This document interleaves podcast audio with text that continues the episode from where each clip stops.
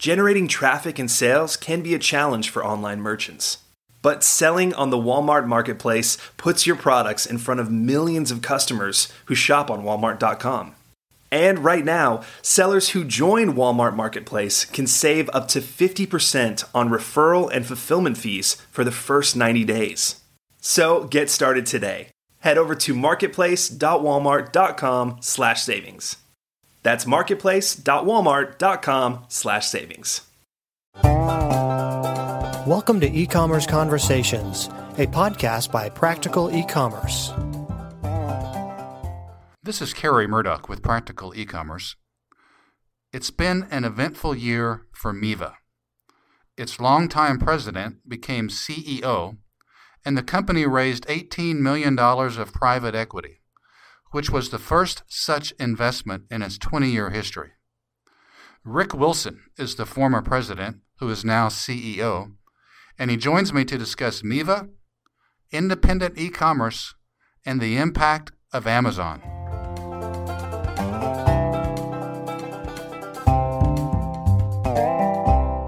Well, Rick, thank you for your time today. Uh, thanks for having me, Kerry. Always a pleasure. We've been looking forward to visiting with you. We we've enjoyed following Miva over the years, of course, and a lot of the changes and improvements that you've made to the to the company have been exciting. This has been a big year for you. I know 2017.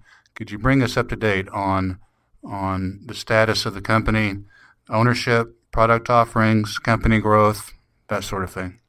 Yeah, absolutely. So, um, you know, it has been an exciting year, a lot of changes. Um, probably the, the big change you're referring to is I officially took over the company as CEO back in uh, April.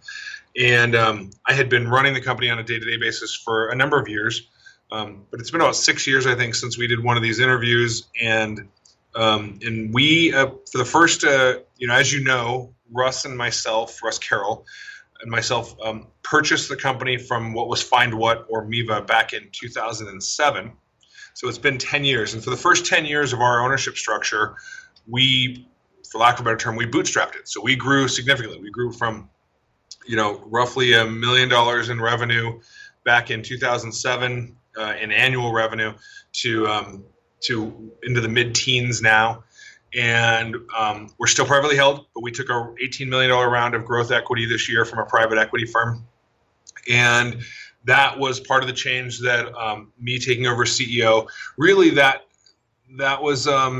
That was the change in ownership. Um, the the employees are still the majority owner, which is was really important to us in any deal. That was a um, that was a critical function of how we architected it um, we we we feel that we have a strong sense of where we want to take our company, and that our company has a unique view of both the market and how we serve the market, and we didn't want to lose that by losing control to essentially, even though we really like our private equity partners, they're still outsiders compared to our perspective on the market, and we wanted to make sure we protected that. So the employees are still owners. Um, Russ and myself are still the two largest independent owners and um, you know, and, and the company has grown significantly. Like I said, you know, 15x revenue growth in more than 15x revenue growth in the last 10 years, um, and, and, it's been a wild ride. We have shifted a little bit as far as product. We we um, we've moved up market. Now, up market is a relative term, right? So, I would say we've I, I would say 10 years ago, people saw us as an SMB only platform. And we've really shifted to what I consider the mid market for e commerce. So people doing hundreds of thousands minimum to usually a million dollars or more per year. Someone doing a million to 50 to 100 online is perfect for us. If you're doing 10,000 a year online, we're probably too complex for you. If you're doing a billion a year online, well, I'm really intrigued by that. We're, we're not quite mature enough for you. Um, and so that's how we view the world. So the owners, employees, Russ and yourself, with those with those three three groups of employees, if I could use that term, do you control the company, the three of you? Yes, we do. So we, we still are the majority owners of the company. How many employees now? I think we're, you know, th- this is a moving target, but we're roughly at 125. Most of them here in San Diego. Uh, we also have an office in Tampa, and that has about 25 people in it. So the product offerings are are all the product offerings SaaS offerings these days? Do you do you, do you offer a licensed product? Or? We do offer a licensed product. So you know our core architecture hasn't changed. We've I should say our core architecture model hasn't changed. The product changes all the time, but we still believe that having a product that can be distributed and be on premise if needed is an important distinguishing factor. So we offer what we consider a hybrid SaaS. So we have a SaaS hosting architecture. It's very similar to most SaaS hosting architectures. It runs on all the standard stuff behind the scenes VMware Enterprise, EMC, Cisco Blades, the, the kind of things you'd see in a typical private cloud. And then we've built a middleware layer um, internally. So if you host with us, which 99% of our customers do, then you get that SaaS middleware layer that handles all your provisioning and your billing and, and all of that stuff. But at the end of the day, whether your installation is here at Miva or your installation is on your own servers or you choose to put it on, on a hosting company of your choice, fundamentally those installations are all your own single personal installation of Miva. And we feel for especially for the type of customers we're aimed at, that provides a unique selling advantage. Do you still support it? If a customer puts the software on their own computer? Yeah, the only difference the only difference in support there is if it's a hosting problem, right? So if you go choose to put it at, um, I'll make up a hosting company, pretend hosting company X. If you go choose pretend hosting company X, and you're having a hosting problem, there's a limit to how much we can help you. We will we will do everything in our power to make sure it works just as well for you elsewhere as it does here. Um, but there are some limits when we're not the host say I'm one of those um, mid-market companies in the range of revenue that re- you referred to earlier, what do I pay per month for if I'm on your SaaS on your platform? And of course, it's the SaaS platform. What do I pay per month for your for your platform? So it, it varies depending on a lot of things. So our, our our pricing is based on revenue tiers. So for our smaller customers, it's pretty static. If you're under 100 grand a year, you're going to pay $80 a month. If you're 100 grand to 500 grand, you're going to pay roughly 250 bucks a month. Um, if you're 500 grand and up, the price becomes more negotiable. Uh, loosely speaking, you're going to pay anywhere from uh, if you're between a million and 10 million, you're going to pay anywhere from 1500 a month to 5000 a month, depending on your usage and if you're primarily B2C versus B2B. Those things have different resource requirements on our side. Um, but what we do is we put people into revenue buckets.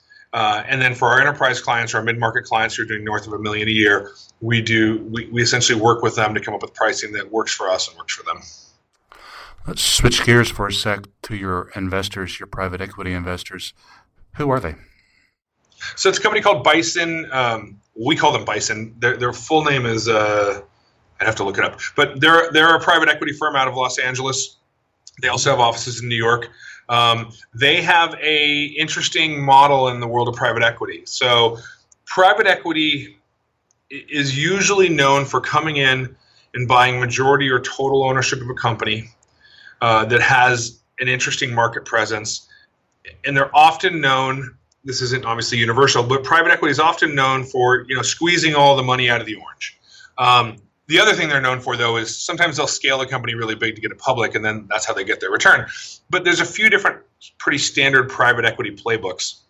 And when we were looking at when we were looking at taking around, I personally didn't think we would find a private equity partner that we were comfortable with because none of those playbooks fit with our vision for the company.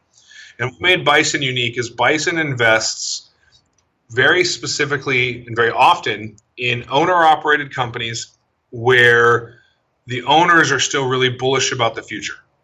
And so um, that was our situation. And the fact that they, the fact that I personally um, was as bullish as I was about both e-commerce and Miva's future, and that um, they would allow us to create a structure where we had majority control as the owners. They, that was the things that really drew us to them, and it took us about, I guess it was a little over a year from our first meeting to when we closed the deal, and you know, I, I, I probably slow walked it more than I had to, but it was really important to me. Picking an investment partner is like picking a, a spouse. It was really important to me to pick someone that I felt we could work with for the long run. And the and the amount was eighteen million. If I yeah, yeah the amount was eighteen million. What will the proceeds be used for? What are you doing with the money? Um, so a couple things. So it allowed it allowed us to take some of the existing shareholders and sell some of their stock. No one sold all their stock, but it allowed them to sell some of their stock, and then the rest of it's going to be used for growth. You know, as you probably are aware, Walmeva is a pioneering e-commerce platform that's been around for 20 years. Actually, uh, next month, so it's almost our birthday. Yeah, I, I, think we registered the name Miva on October 17th, uh, 1997. So I'll have to look that up. Um, so, Congratulations. Thanks. And so, uh, so, but as you know, we have while we, while we've been really well known and pioneering, especially for people who have been in e-commerce for a long time, we have traditionally eschewed marketing, um, paid marketing, right? So we have not done a lot of go out, buy a lot of marketing, buy a lot of awareness. Um, we haven't done a lot of PPC. We don't rank number one in SEO. Um, people, we've often been called the best kept secret in e-commerce and so the money is going to be used to change that. Uh, while I'm always flattered when people say that to me, it also makes me cringe a little bit. And so the money is used to shift that. That doesn't mean we're going to go, you know, we're not following anyone else's playbook. We're not going to go pour $18 million down, you know, down Google's throat just to see what happens. But we are we are definitely taking a far more proactive stance on sales and marketing now. We feel that for the companies who fit our profile, um, you know, we're doing a disservice to them if they don't know we exist. Makes sense. When I saw the release uh, a few months ago, when was the deal completed? By the way, was it in the spring or? April. Yeah, it was in April. I think yeah. April 20th. Okay. Yeah. When I saw the release, I I have to tell you, I was excited from this respect.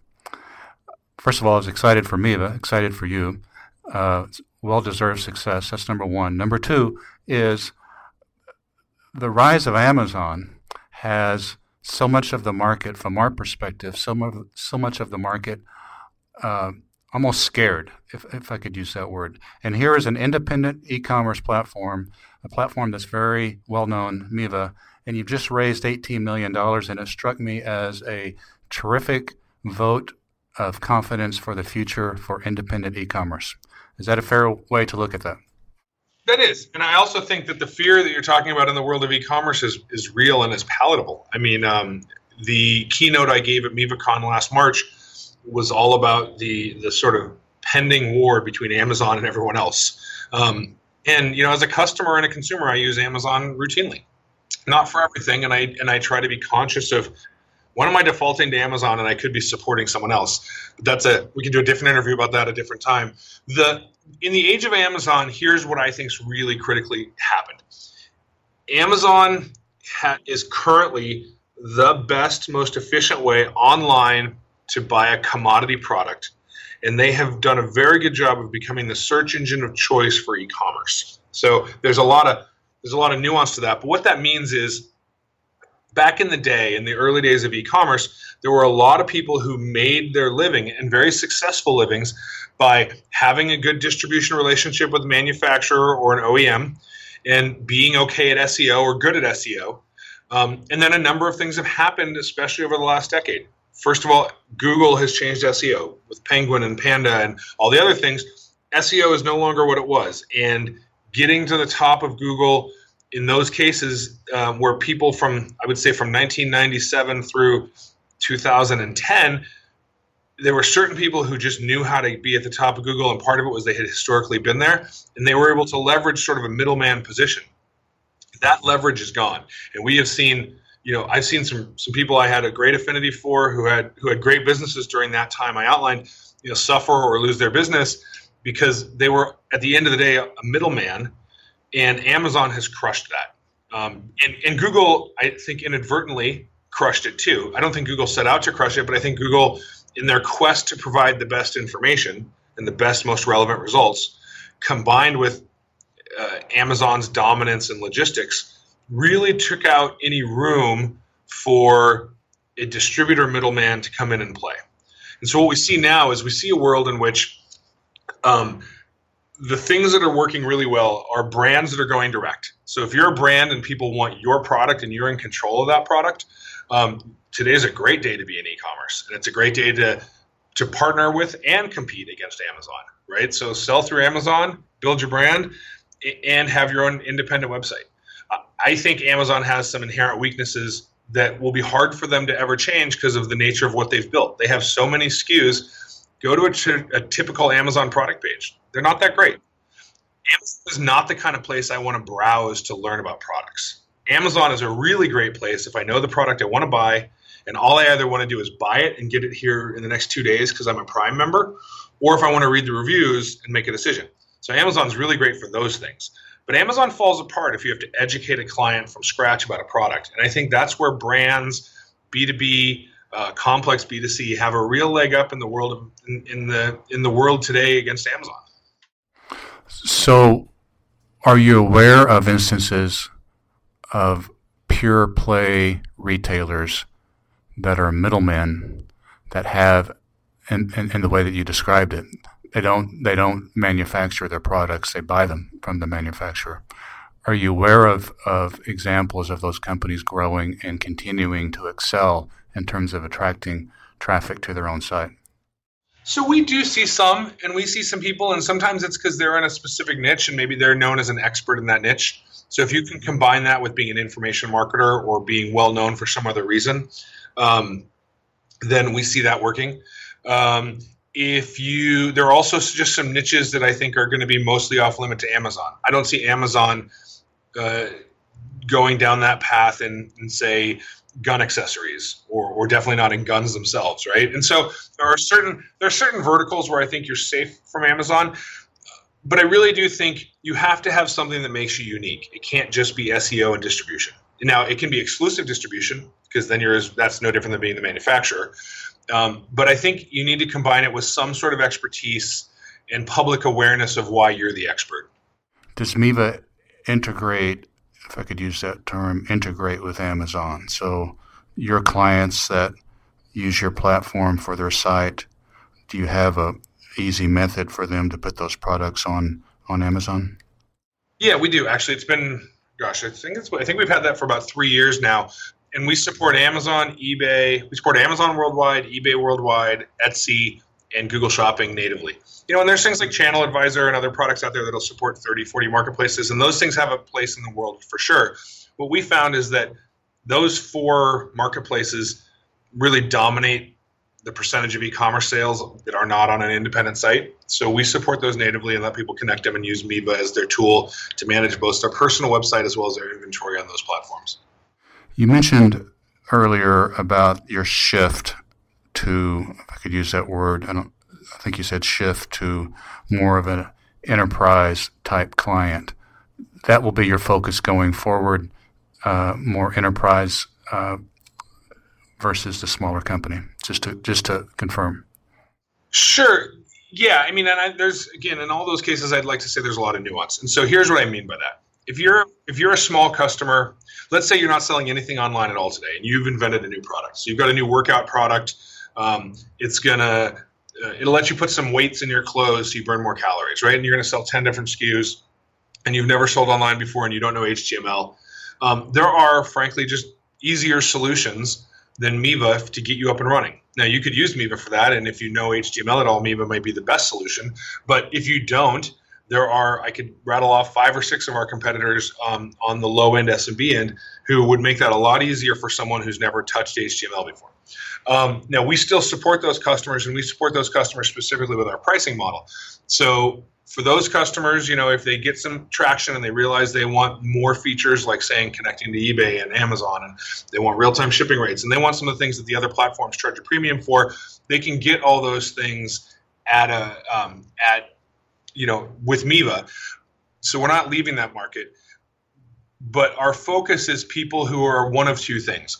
Either have already reached a threshold of you know half million to a million in online sales a year or if they don't have any e-commerce experience we're looking for a business that's already a multi-million dollar business that's expanding to e-commerce. And especially in the world of b2b that's more common than you might realize. Not everyone is online yet. For people like you and i who live in e-commerce it seems like everyone in the world's online and yes virtually everyone has at least a website now but there are still a lot of business to business manufacturers who don't really have a true e-commerce presence so they may have zero or almost zero in online sales, but we would still count them as an enterprise style client. So that's who we're focused on. You've been involved in e-commerce. We just you referred to Miva's founding. Uh, you've been involved in e-commerce one way or the other since 1997, 20 years.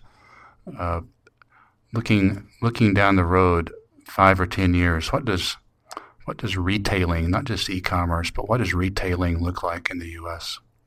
You know, I, I think you see I think you see hints of it already. You know, if you uh, if you go to one of the Amazon stores or if you've shopped at Apple, um, you can definitely see hints. Your your current consumer no longer sees the difference between e-commerce and commerce, and I know that's kind of cliche to say, but it's true.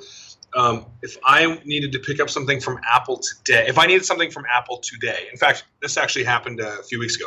I uh, we were having a company party and we needed to play some music, and my old iPod was broken, and I wanted an iPod Touch that we could play music on at the party. And I went to my Apple app, uh, I ordered an iPod Touch, and then Postmates delivered it to my house an hour later. Um, that's not currently the use case for most independent retailers, but in 10 years that will be. Those things will be ubiquitous. Those things will not be unique to the high end stores. And that's been a perspective we've always held.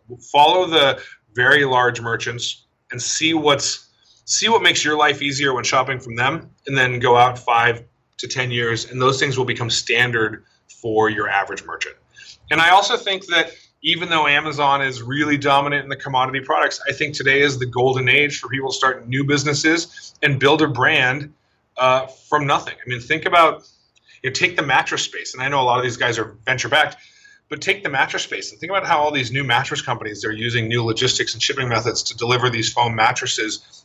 Companies like Casper, and I know there's a bunch of them, and I don't have a, I don't have none of those are clients, and I don't have a horse in any of those races but think about all these new new upstarts in in products like things like mattresses that th- their business models weren't even conceivable five or ten years ago.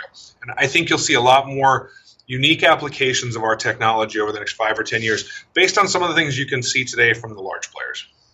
Rick, you're now the CEO of Miva. You've just raised $18 million. Tell me about the future of Miva what, in terms of acquisitions, IPO on the horizon. What are you what what are you looking at down the road for Miva? So you know things like acquisitions we're always open to. We we have made a few in the past. I think we've made three total, um, and there are some we're intrigued by. Um, $18 million isn't enough to go on a big shopping spree, but it's enough to at least give you some credence to go look at things. Um, IPO similar. You know, we're not yet in a position where an IPO is in our short range future. Um, and you know, I, I'm of the mind that I don't think something like an IPO in and of itself is a worthwhile goal. My goal is to build a great place to work that my employees like and create a product that helps my customers succeed and compete with the likes of Amazon and whatnot. Um, and, and I think that our our ownership structure being more more uh, investment or things like an IPO will will be determined by our path. But as far as our path goes, our plans are really this: we think that we have a unique proposition that helps people in our special segment do complex things. We can take the most complex of e-commerce sites that routinely require either open source platforms that are essentially so customized they're almost a fork, or very high-end, very expensive platforms. Uh, and we think we take both of those scenarios and we make them achievable and on a relative scale far more affordable to a mid-sized company that uh, and allows them to lean into their competitive advantage in the market. And so our goal is just to focus on that. You know, and we've for the last three years been voted best place to work in San Diego or one of the best places to work in San Diego, and that's a, a crowning achievement from my perspective. We one of the things I think about a lot is other than sleeping in time with your spouse or significant other, um, work is where you spend most of your time in life. That's just the norm. And so I would rather create a work and focus on creating a workplace that people are excited to go to every day. And so that's the future of Miva right now is to keep growing. And I expect us to, you know, go from 125 employees to 250 to 300 over the next three to five years. And uh, hopefully next time we do one of these interviews, I'll tell you that we have 300 employees and a new headquarters and all those kind of things. and I look forward to that interview for sure. We have just another minute or two. Anything else on your mind? You know, I think I just want to kind of wrap up on the Amazon thought. I, I think it is a I think Amazon is Amazon's a big beast, and we should no one should discount the power of Amazon. But history tells us that entrepreneurs always end up thriving in the face of such behemoths. And so I think now is a great time for independent e-commerce to go head to head in a world Uh, it may look different. You know, we shop more from our phones and we may shop from social media in the future, or who knows, we may shop from our voice on our television. But while things will change, independent, fast moving entrepreneurs tend to do very well against large behemoths. And the bigger Amazon gets, the more I think some of these opportunities become really clear for the people who are likely listening to this interview and, uh, and gives them great opportunity for the future. Okay. Well, for purposes of our listeners, I've been visiting with Rick Wilson. Rick is the CEO of Miva. That's the pioneering and very innovative platform. That's miva.com. And Rick Wilson, we want to thank you for your time today, sir. Thanks, Kerry. As always, great to speak with you.